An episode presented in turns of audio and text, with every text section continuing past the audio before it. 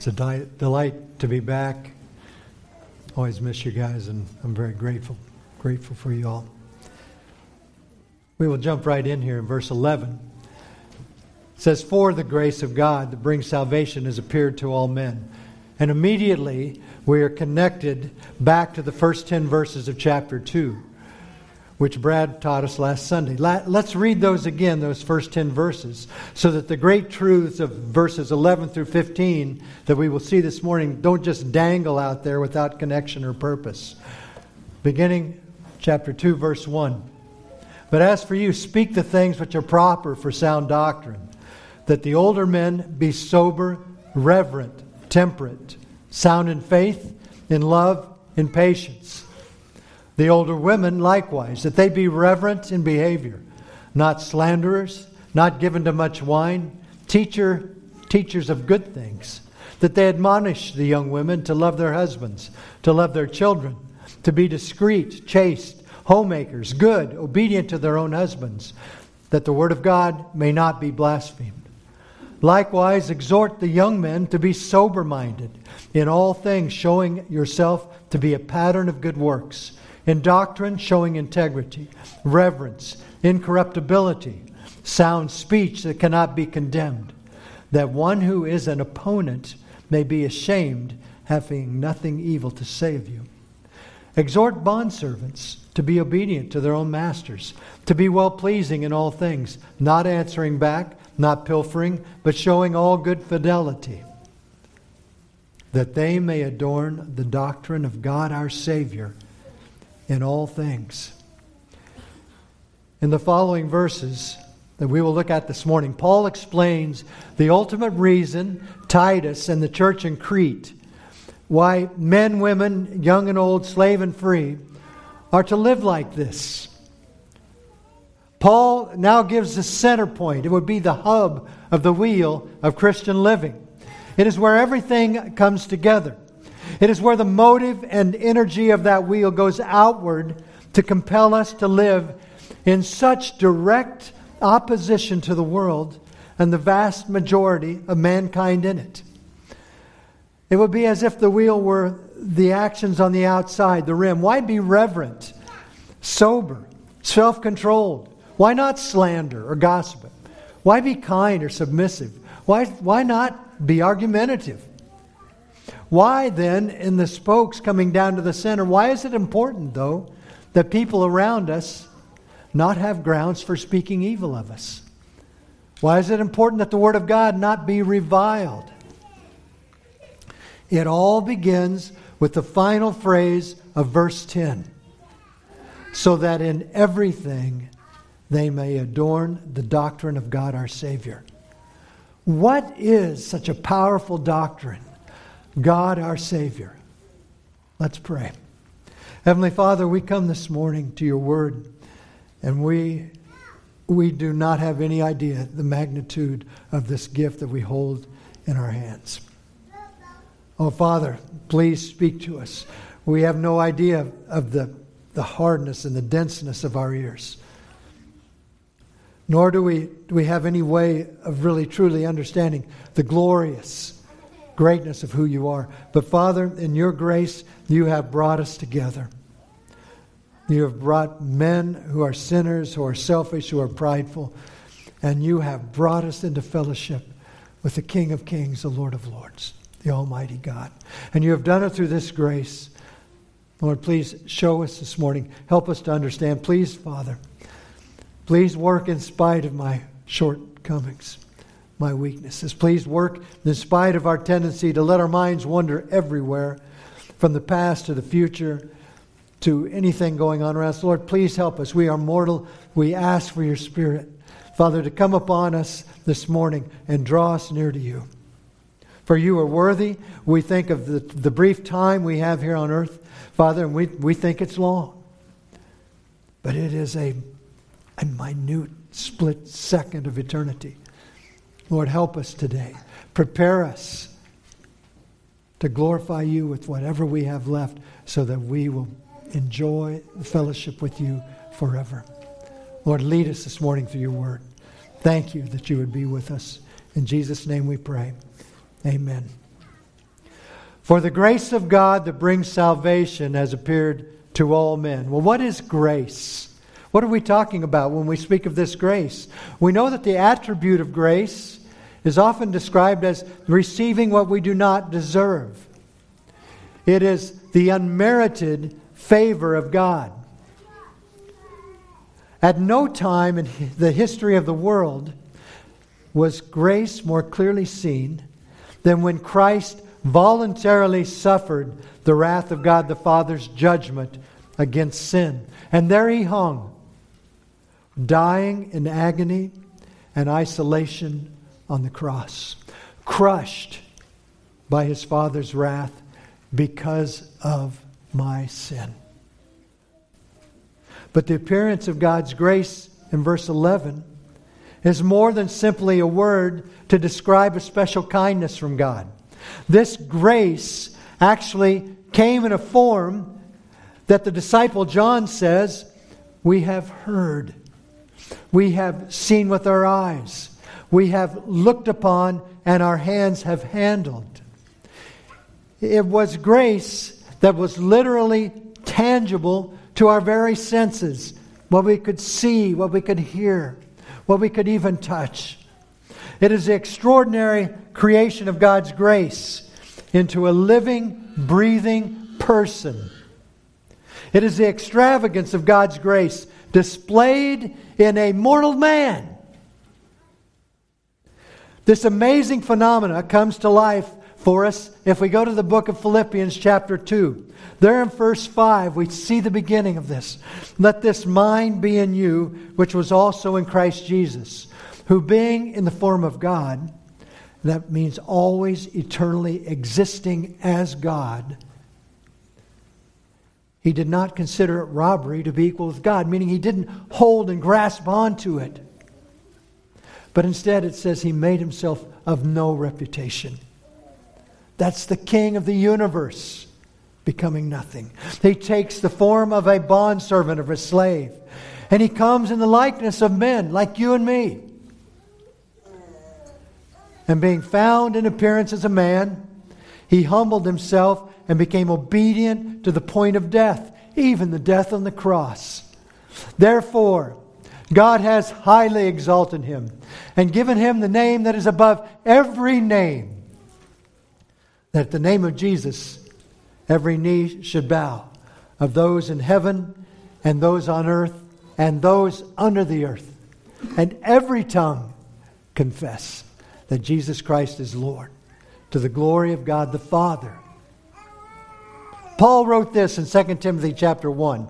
He wrote, Therefore, do not be ashamed of the testimony of our Lord, nor of me, his prisoner but share with me in the sufferings for the gospel according to the power of God, who has saved us and called us with a holy calling, not according to our works, but according to his own purpose and grace. Grace, which was given to us in Christ Jesus before time began, but has now been revealed by the appearing and this is the same word for appearing of grace that we see in Titus, revealed by the appearing of our Savior, Jesus Christ, who has abolished death and brought life and immortality to light through the gospel. This grace, writes Hendriksen, had arisen when Jesus was born, when words of life and beauty issued from his lips, when he healed the sick, cleansed the lepers, cast out demons, raised the dead, suffered for men's sins, and laid down his life for the sheep in order to take it up again on resurrection morning. Brothers and sisters, when you think of God's grace, do not blur it, do not downgrade or mystify it by thinking of it only as a religious term. Do not minimize grace its depth and height and breadth by simply seeing it as a very generous attribute of God.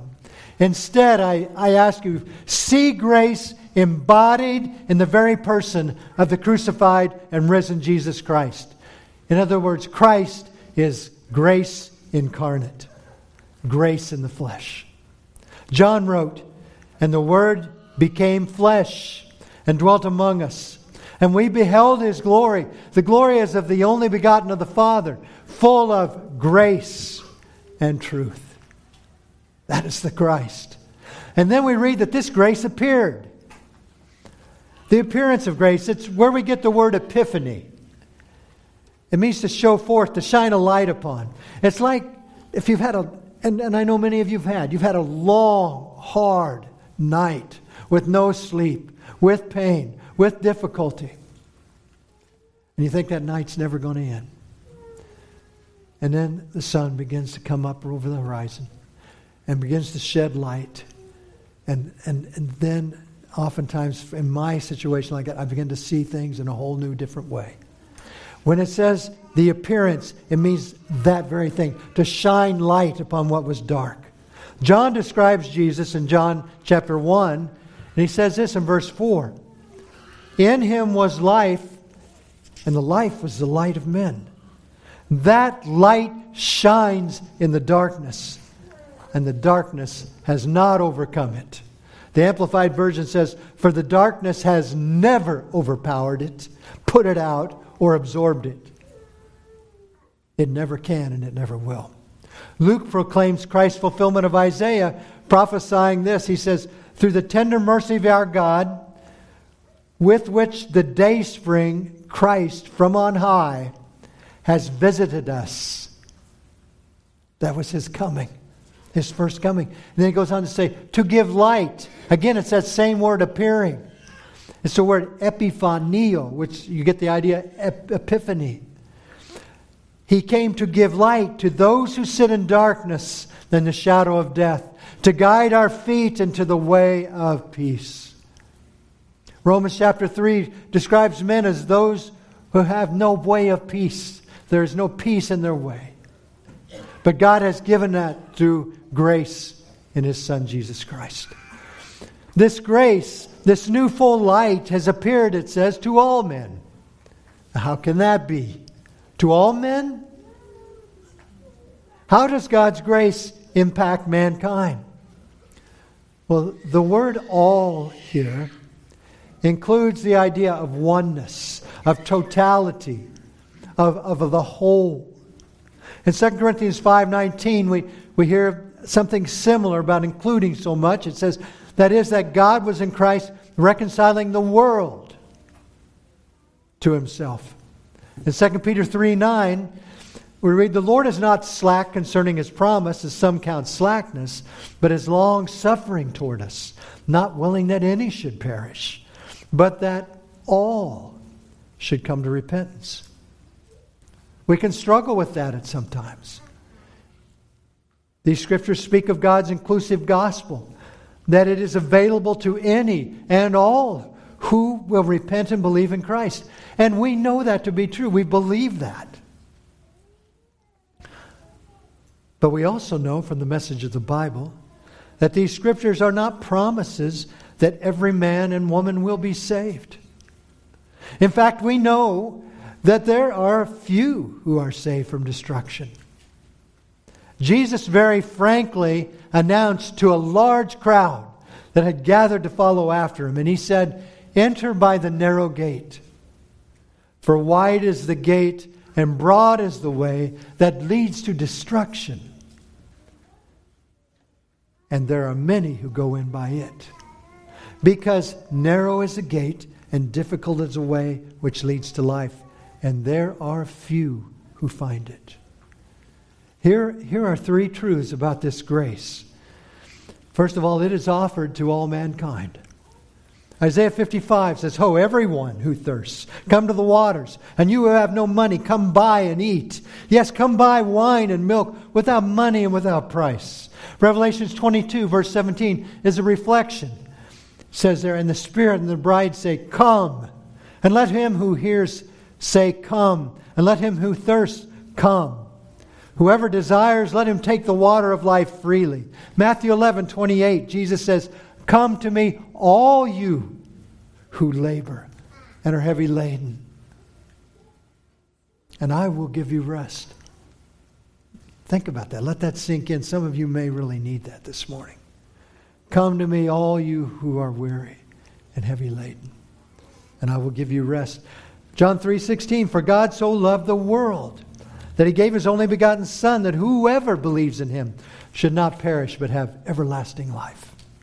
And 1 Timothy 2 verse 3 For this is good and acceptable in the sight of God our savior who desires all men to be saved and to come to the knowledge of the truth. For there is one God and one mediator between God and man, Christ Jesus. The man, Christ Jesus, who gave himself a ransom for all to be testified in due time. What that tells us is that our God is a saving God. He makes a broad offer to save any and all who will believe on him. Titus chapter 2, verses 1 through 10. There, Paul includes a wide, comprehensive swath of mankind as well. He includes old men, young men, old women, young women, slaves, free men. The salvation of grace that we read of is offered to all people, including all ethnic groups, genders, and ages. Secondly, the salvation of God's grace is given only through faith. John 1:12 But as many as have received him to those who be, to them he gave the right to become children of God to those who have believed in his name. John 5:24 Most assuredly I say to you he who hears my word and believes in him who sent me has everlasting life and shall not come into judgment but has passed from death to life. John 6:40 And this is the will of him who sent me that everyone who sees the son and believes in him may have everlasting life, and I will raise him up at the last day. We've, we've talked a lot about funerals in our family lately. And I was talking with Carl about Mark just before I came up here. And Sherry's father is 90. My father's 94. We've been facing this idea of the finality of life in some ways that we really hadn't looked at for a while. I love this verse. Those that know Christ and are in the grave don't have to figure out, if will my faith get me up out of here? Jesus says, I will raise you up. I will raise him up at that last day. All those who have fallen asleep, that are in the grave now, that have trusted in Christ, will be raised up by Christ in Ephesians 2, verse 8, for by grace you have been saved through faith, and that not of yourselves. It is the gift of God. And the third thing is unbelief condemns to death. John 3:16, we read the first part of that, but it goes on to say in verse 17, "For God did not send his son into the world to condemn the world, but that the world through him might be saved." Sounds rather universalist. But listen to verse 18. He who believes in him is not condemned. But he who has not believed in the name of the only begotten Son is condemned already. John 5:38 Jesus says, "But you do not have his word abiding in you, because whom he sent, him you do not believe. But you are not willing to come to me that you may have life. Oh, if we could get that message. Sometimes when we're speaking to men on the street or on the campus or in the neighborhood, we, we wish we could open up the heart and place faith in there. That they could see, you believe, and you can walk with him. He will be your father, and you will have eternal life. And there will be no more death or mourning or crying or pain someday. But this is Jesus saying this. And he is saying, You are not willing to come to me that you may have life. Jesus explained further in John chapter 10. He says in verse 11, I am the good shepherd. The good shepherd gives his life for the sheep. I am the good shepherd, and I know my sheep, and I am known by my own. Christ gave his life to redeem specifically his sheep his children, and he knows them, and they know him. Now, does such unmerited, what sometimes we refer to as monergistic, that means God doing the work. The such unmerited monergistic grace to which we bring absolutely no merit.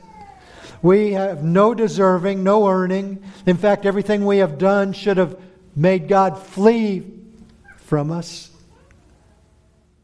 Does such total grace eliminate the concept of obedience for life? Or, as the old retired Marine Friday night and the young Muslim engineer a month ago both stated in similar words to these if God's grace is not about doing right, but simply believing Christ, then I can believe and, and, and live like the devil, can't I? That is actually a pretty good starting point in understanding the grace of the gospel. You might chuckle to hear that said, and you say, that's crazy. That is not crazy.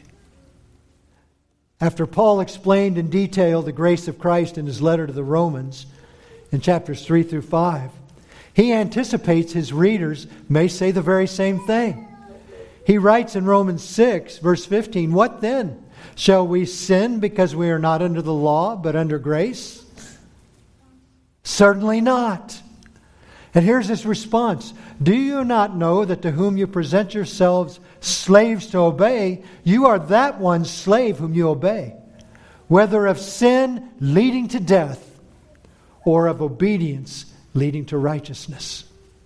But God be thanked that though you were slaves of sin, though I was a slave of sin, Yet you obeyed from the heart that form of doctrine to which you were delivered.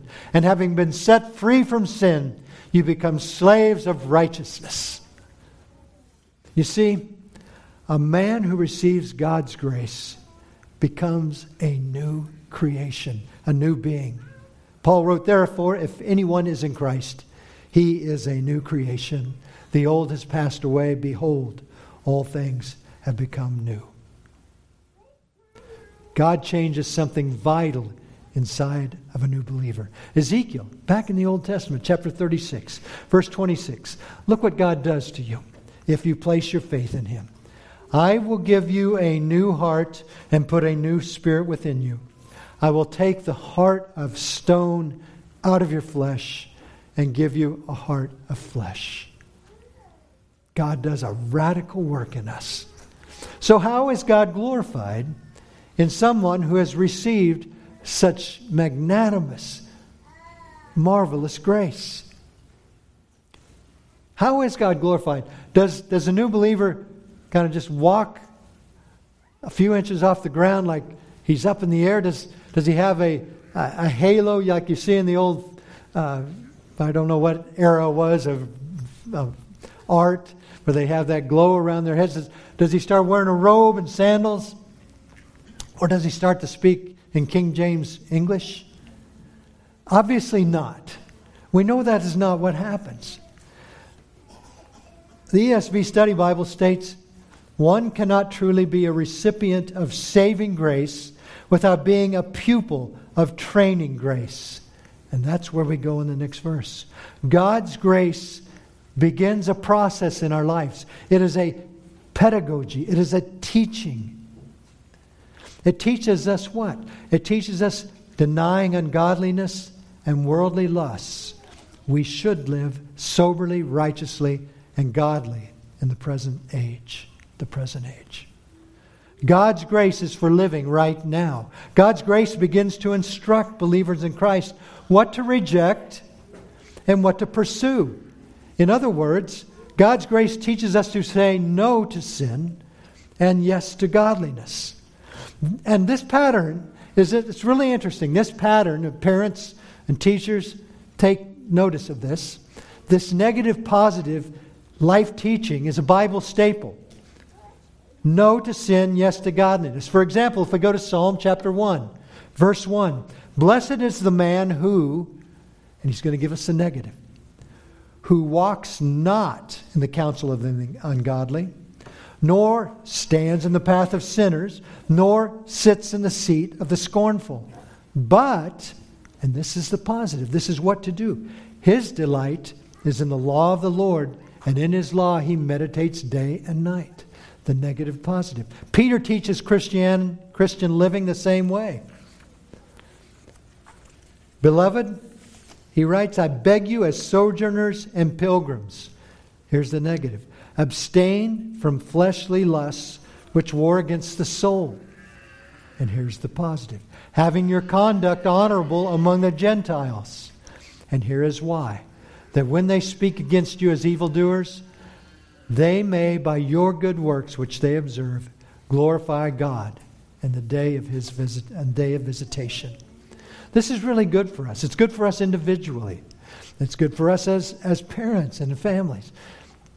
We want to live for Christ. It's not all about positive thinking, nor is it all about legalistic don'ts. It's about both. And, it, and the scriptures bear that over and over again. Paul, or excuse me, Hendriksen said this when he was speaking about the first part the say no to the world. He said the repudiation is a definite act, a decision to give up that which is displeasing to God. No one sleeps his way into heaven. Paul gives a very specific list in Galatians 5, verse 19. And, and follow along with me, if you would. Galatians 5, verses 19 through 21. Paul lists these things. He says, Now the works of the flesh are evident, which are adultery, fornication, uncleanness, lewdness, idolatry, sorcery, hatred, contentions, jealousies, outbursts of wrath, selfish ambitions, dissensions, heresies, envy, murders drunkenness, revelries, and the like, of which I tell you beforehand, just as I told you in times past, that those who practice such things will not inherit the kingdom of God. Put those things away. Some of them may be things you've never even thought of. Some of those may be things that you struggle with every day. If you are following closely in that list, you may have noticed that there is a strong emphasis on a particular type of sin. It's a sexual sin, adultery, fornication, lewdness. Whether it be adultery, fornication, pornography, lust, homosexuality, bestiality, and on and on and on.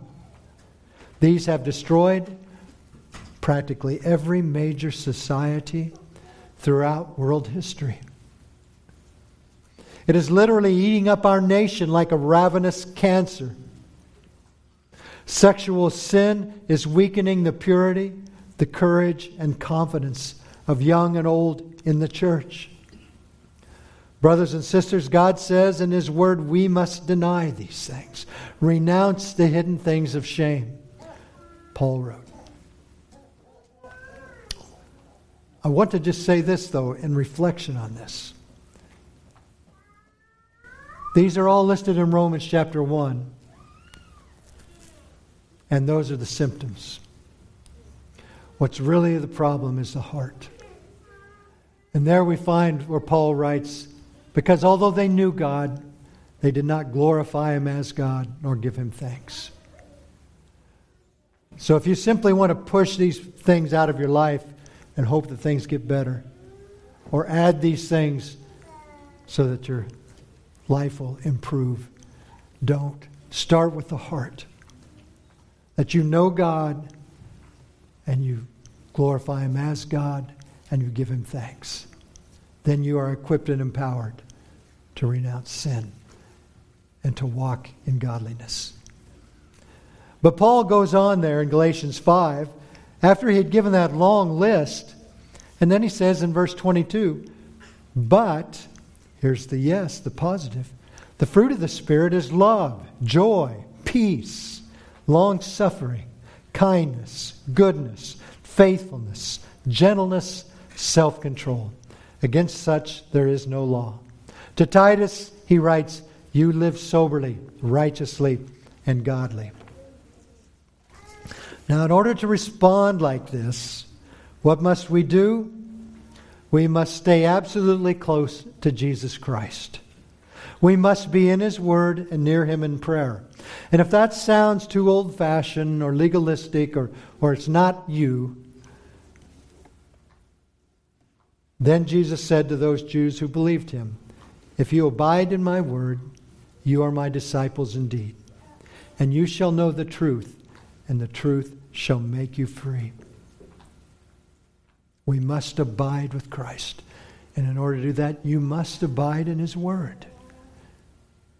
You must abide in His Word. John 14, Jesus answered and said to this man, If anyone loves me, he will keep my word. And my Father will love him, and he will come to him and make our home with them. And he who does not love me does not keep my words. And the word which you hear is not mine, but the Father's who sent me. So, when do we live like this? When do we renounce sin and live in godliness? It says in the present age. This is now time. This little phrase is a comfort, it's a motivator. In Philippians 1, verse 6, we read, Being confident of this very thing, that he who began a good work in you will complete it until the day of Jesus Christ. Will complete it.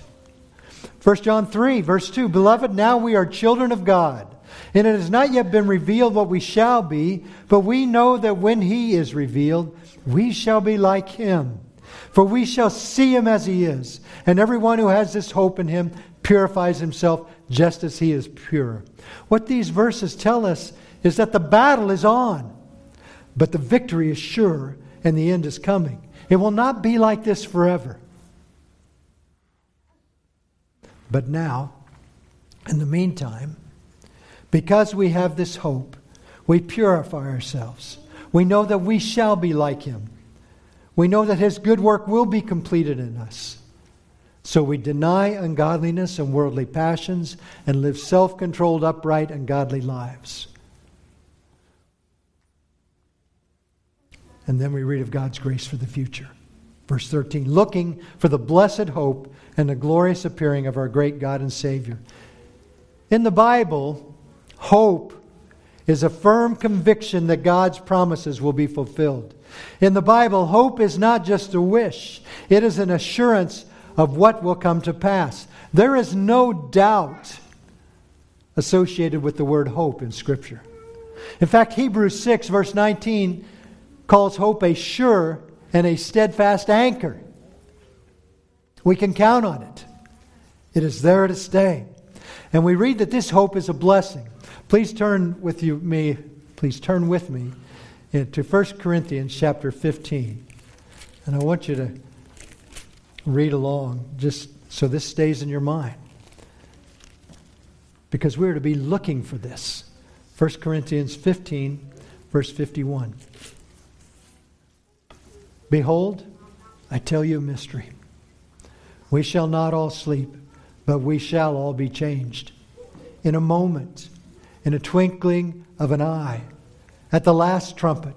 For the trumpet will sound, and the dead will be raised incorruptible, and we shall be changed. For this corruptible must put on incorruption, and this mortal must put on immortality. So when this corruptible is put on incorruption, and this mortal is put on immortality, then shall be brought to pass the saying that is written Death is swallowed up in victory. It has happened. It is over. We won't have to renounce ungodliness and wickedness anymore. We won't, we won't have to seek to live purely in contrast and opposition to the world. We will have arrived in eternity in the hands of our God.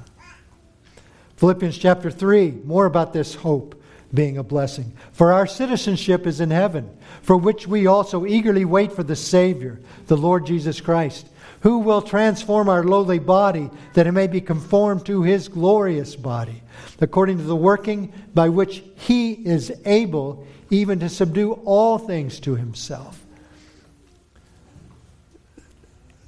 I'll ask you a question. You don't have to raise hands, but how many of you have literally thought about the idea that this weak body that you have, some weaker than others, someday will be completely transformed and changed into a body that is immortal. Probably haven't, most of us. But this scripture says we're to be looking forward to that, looking for this blessed hope.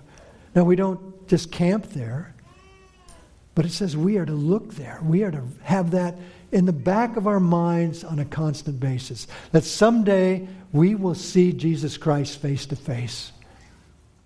And he will be in such glory that we have never, in our greatest imaginations, ever even come close to what that will be like. And he who hung on that cross, filthy, bloody, unrecognizable, despicable, humiliated. Forget the, most of the paintings you've ever seen about it.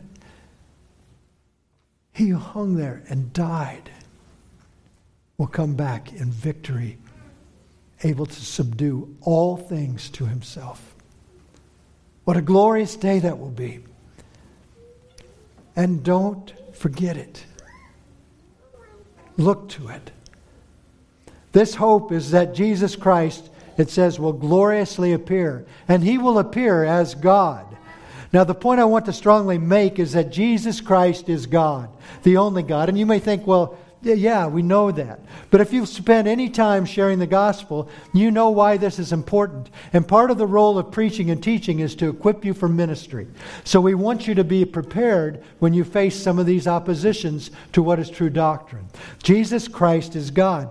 But this is the most strongly contested truth between Christianity versus all other religions and cults and atheists. Is Jesus God? Yes, Jesus is God. Verse 13, unfortunately, I think, has been interpreted by some to be speaking of two persons appearing God and Jesus. But I want to briefly show why verse 13 is declaring Jesus Christ to be both God and Savior. And this could be a long study. We're just going to kind of surface over it. But I want you to be aware of this. First of all, the New Testament attests to Christ's deity, that He is God. The Gospel of John alone is packed the first 14 verses, if you read that, you walk away with nothing but that revelation that Jesus is God. John 1 1 says, In the beginning was the Word, the Logos. It is Christ. In the beginning was the Word, and the Word was with God, and the Word was God. Now, you ask me to tell you exactly how that works, and I, I cannot. But I know it is true that He was with God the Father, and yet He is God, as the triune God, Father, Son, and Holy Spirit. He is God. Paul's letters, Romans 9, verse 5, and there's so many more, but we'll just glance over a few. Of whom are the fathers, and from whom, according to the flesh, Christ came, who is over all the eternally blessed God. Christ, the eternally blessed God. Philippians 2, verse 6 who, being in the form, as we read earlier, meaning the essential and changing eternal character of God, Christ, being in that form, the Son of God, did not consider robbery to be equal with God. Colossians 2 9, for in him dwells all the fullness of the Godhead bodily. And I've had some people try to use that scripture to discredit this. And I'm asking you, how could all the fullness of God dwell in a body if it wasn't God? It would be impossible. An omniscient, omnipresent, omnipotent God to dwell in bodily form can only be if that is God Himself. Secondly, the Old Testament proclaims Yahweh the Lord, the God of the Old Testament, as Redeemer and Purifier. That's exactly what Titus says of him in verse 14. In 2 Samuel 7, it says, And who is like your people, like Israel, the one nation on the earth, whom God went to redeem for himself as a people to make for himself a name, and to do for yourself great and awesome deeds for your land, before your people, whom you redeemed for yourself from Egypt, the nations and their gods. Psalm 130, verse 8. And he shall redeem Israel from all his iniquities. Ezekiel 37. They shall not defile themselves any more with their idols, nor with their detestable things nor with any of their transgressions, but I will deliver them from all their dwelling places in which they have sinned, and will cleanse them. I will purify them. Then they shall be my people, and I will be their God. And we look at those verses, and one of the things that is upholding much of that is why does God do this? It is for the glory of his name. It is for the glory of his name that he has saved many of you and that he has sustained many of you. Yes, he loves you. But it is for his glory that he has acted in such a way to redeem and purify you. And then the, the third thing is, and I'm, I'm going to go through this quickly, but there's some textual grammatical reasons to see God and Savior as one person in Jesus Christ.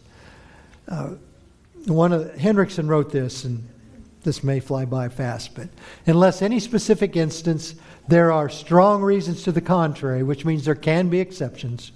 The rule holds that when the first of two nouns of the same case, connected by the conjunction and, is preceded by the article, which is not repeated before the second noun, these two nouns refer to the same person. And what we're saying is there should have been another article in there if we were talking about two different people.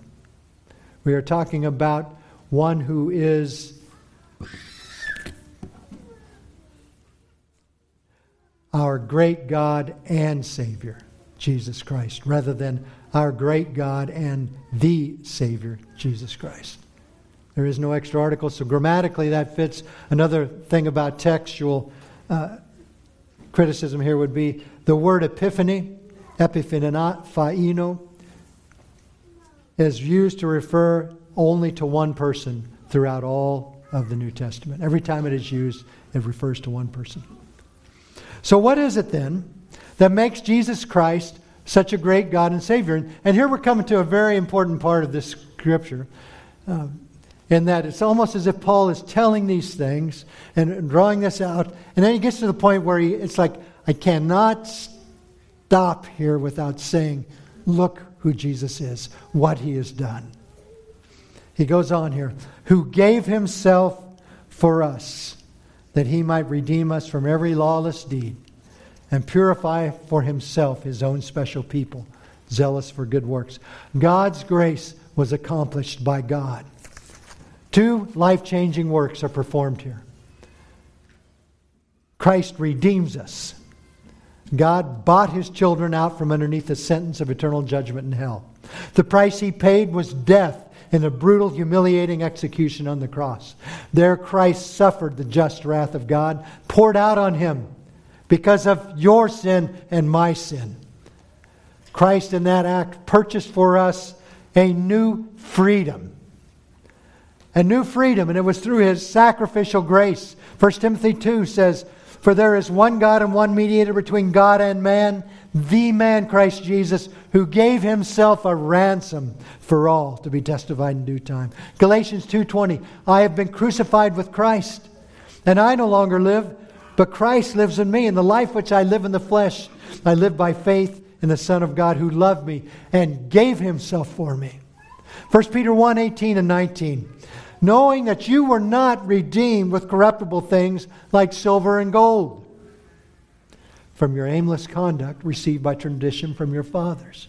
Now, how many of you think that worthless things, corruptible things like silver and gold, are not important? We do. We value them immensely.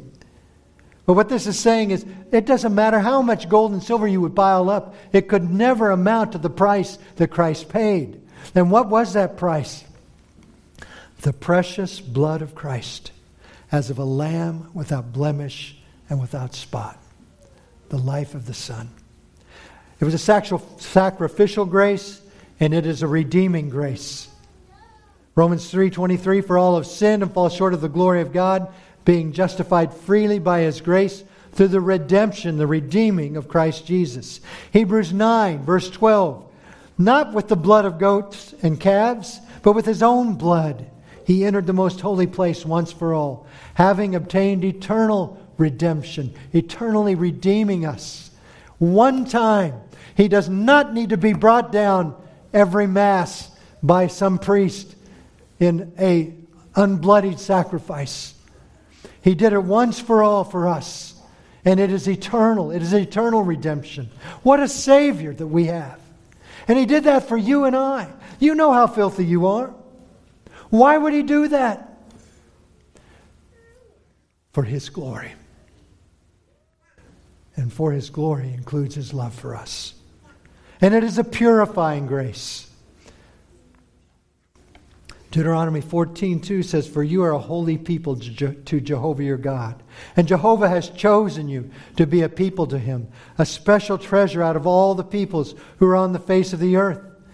Ezekiel 37, and they will not still be defiled with their idols, even with their filthy idols, nor with all of their transgressions. That is us, brothers and sisters. But I will save them out of their dwelling places where they have sinned in them. And I will cleanse them, I will purify them. So they shall be a people to me, and I will be for God to them. Spurgeon wrote this. He said, Paul does not talk about a kind of grace that would leave men in sin and yet save them from its punishment. No, his salvation is salvation from sin. He does not talk about a free grace which winks at iniquity and makes nothing of transgression, but of a greater grace by far which denounces the iniquity and condemns the transgression, and then delivers the victim of it from the habit which, he, which has brought him into bondage. We can be delivered from that sin. You may be under a, a guilt of sin that you've had for a long time. You can be delivered by this Savior. Along with a new freedom, we receive a new master.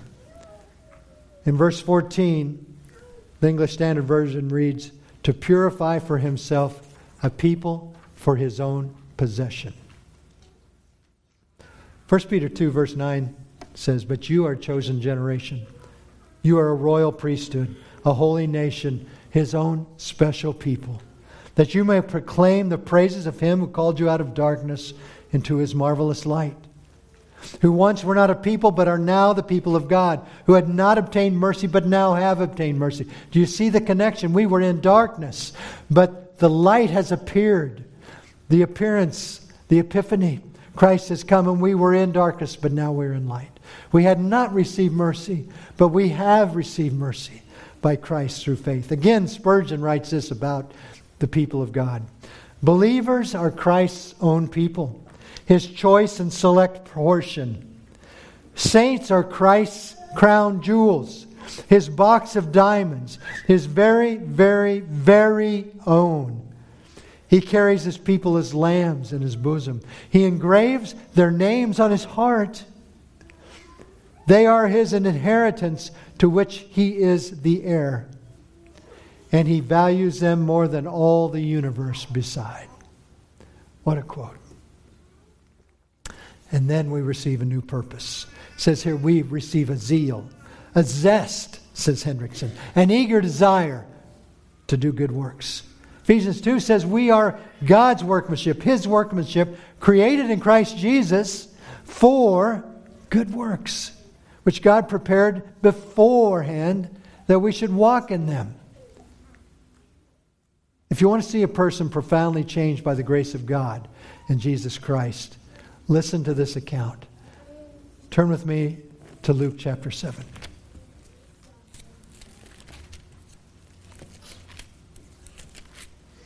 I love the book of Luke, that author.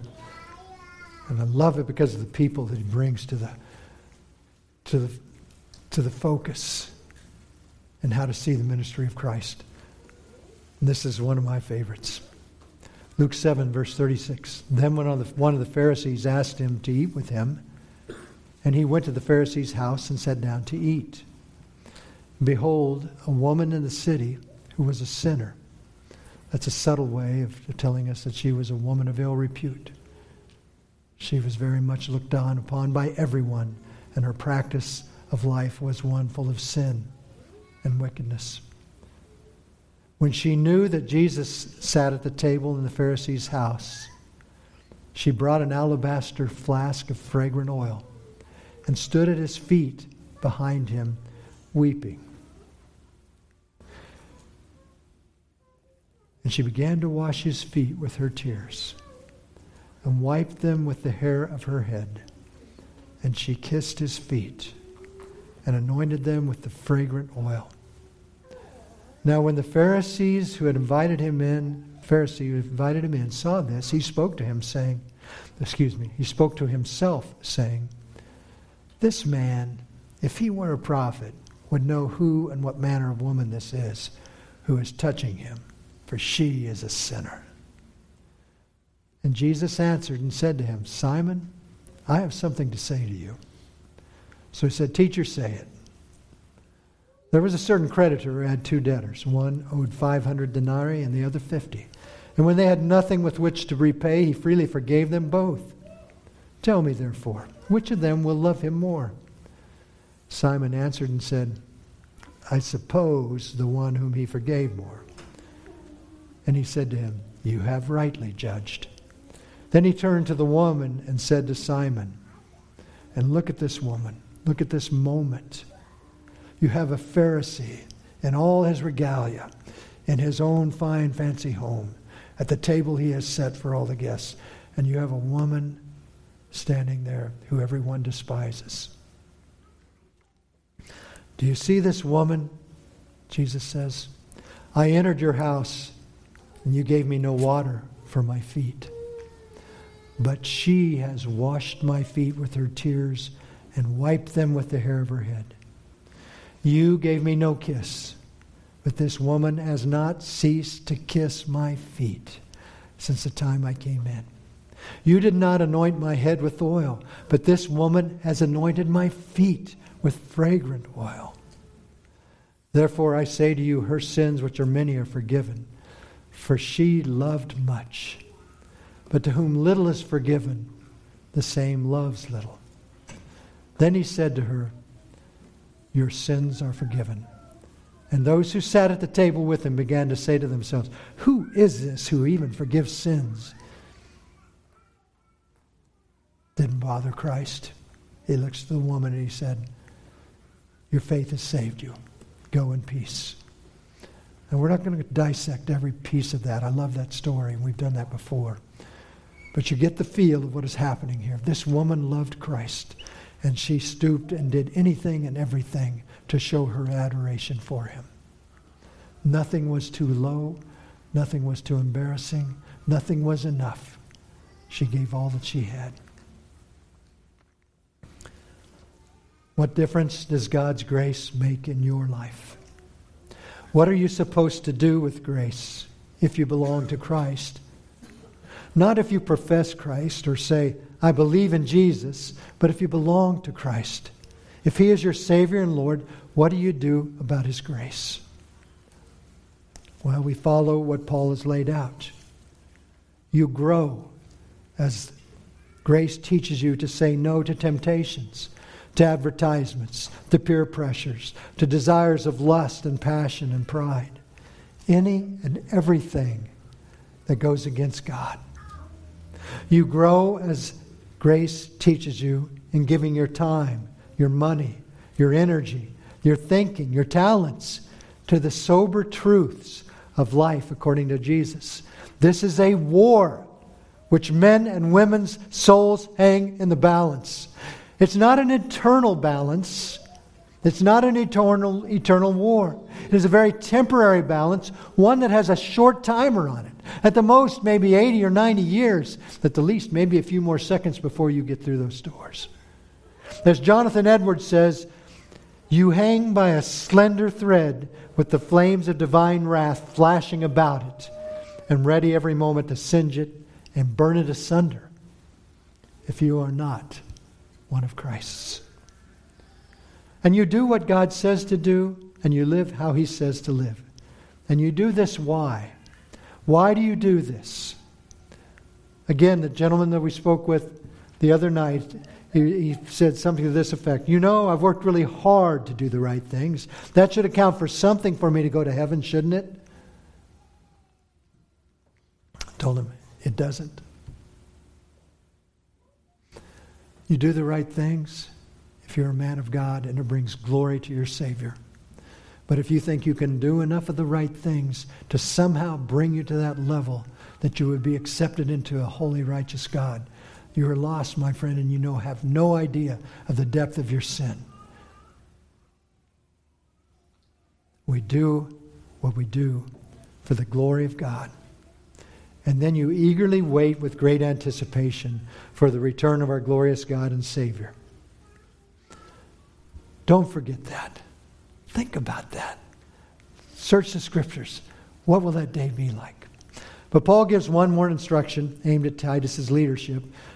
He says, Speak these things, exhort and rebuke with all authority. God's grace is his message. Titus is commanded to speak these things. These things, these things, what are they? Well, if you look back at Titus chapter 2, verse 1, the beginning of this chapter, Paul opens this section of his letter the same way. He says, But as for you, speak the things which are proper for sound doctrine. And he then lists specific directions on how men and women, old and young, slave and free, are to live to bring glory to their Savior God. That is what these things are that Titus is to speak. And then Paul, because he knows these Cretans, and what does he know about the Cretans? How did he describe them? Can you give me one of his characteristics? They're liars. They're gluttons. What's that? Lazy, Lazy gluttons, yeah. Evil beasts. And they're not just that some of the time. He says they are always these things. Paul knows that. So he gives Titus three levels of verbal communication to use. He says, speak to them. That means to utter words, just, just simply to talk, tell them. Then he says, exhort. And that means literally to call near. Exhort is to urge the application of truth to these listeners. It is more than simply uttering words, it involves persuasion and passion. And then he goes one step up. He says, rebuke or reprove. In one translation, it says to shame or to disgrace. It means to prove another person is in the wrong. In other words, depending on how the people respond, communication may have to ratchet up in severity. You have to communicate in the way that will make the point, Titus. And Titus can take on this task because he has authority. It's, uh, some commentators believe that Paul intended this letter to be read publicly before the church in Crete. If that is the case, then Paul is letting the church know that his authority is being passed on directly to Titus. When Titus speaks, Paul is speaking, and therefore Christ is speaking. He has the authority of Christ. And then that is why Paul closes with this statement Let no one despise you. It translates a little odd here. But what Paul is saying is don't let anyone think around you, Titus. Don't let the people there in Crete rationalize their way out of truth. You know, we will do that when the pressure is on, won't we? When a preacher speaks very directly from the Word of God, the tendency can be to respond with, well, the preacher doesn't really understand me. He doesn't know my situation. He doesn't, he doesn't get today's culture. He doesn't know my family. We try to find some way to avoid conviction. Often, a resistant listener will simply say, Well, that's just the preacher's interpretation. You know that's true? That's why we beg for your prayers regularly, even as Brad mentioned this morning in prayer requests, that the preaching here would be according to the Word of God and would be accurate and true. We need your prayers. It is the best we can do at the interpretation, and we try hard, we pray much. Hopefully, the preacher's interpretation is truth, but at times it will not be accurate. He or I may be wrong, I will be wrong. But you need to have a biblical reason why you resist, not simply an opinion or a preference. We must all be as Bereans, and we love Bereans here. We mention them often. The NIV which is how I first learned it. I love the way it says this. Now, the Berean Jews were of more noble character than those in Thessalonica, for they received the message with great eagerness and examined the scriptures every day to see if what Paul said was true. If that could be written of Paul, who, who are we? You must be in the Word of God. And that, that is one of our greatest pleas. Not simply for your own edification and understanding, but so that the church stays on the right track with the Word of God. Be in it to be sure that what Kent or, or Brad or Phil or some of the others who have preached, to be sure that what we are saying is backed up by the Word of God. May this be true of this church. 1 Thessalonians 2, verse 13. For this reason, we also thank God without ceasing, because when you received the Word of God, which you heard from us, you welcomed it not as the Word of men, but as it is in truth the Word of God, which also effectively works in you who believe. So we follow God's directions for living because He saved us by His grace.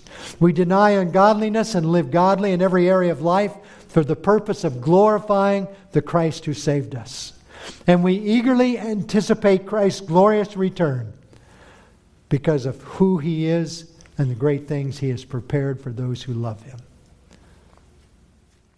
1 Peter 2 Beloved, I beg you as sojourners, I beg you as sojourners and pilgrims, abstain from fleshly lusts which war against the soul, having your conduct honorable among the Gentiles, that when they speak against you as evildoers, they may by your good works which they observe glorify God in the day of visitation. May that be us. May we live for Christ in such a way that the world can't figure it out and that we draw closer and closer and closer as we walk in step with Him. Let us pray. Heavenly Father, thank you for your word. Thank you that it has power and it is alive, and it is sharper than a double edged sword. Father, thank you that it is pure and faultless, and it leads and teaches, and it gives light in darkness, gives sight to the blind. Lord, that it gives strength, that it convicts, and sometimes it's hard. And yet it is truth. Lord, may we be like Jeremiah, who said, When your words came, I ate them. They were my joy, my heart's delight. Father, may we glorify you. May we speak of your grace to people everywhere so that you are glorified and that some may be saved. Father, fill each man and woman, young and old here, as we leave today with your spirit, Lord, with a, with a deep, strong desire to glorify and declare Christ. In your name we pray. Amen.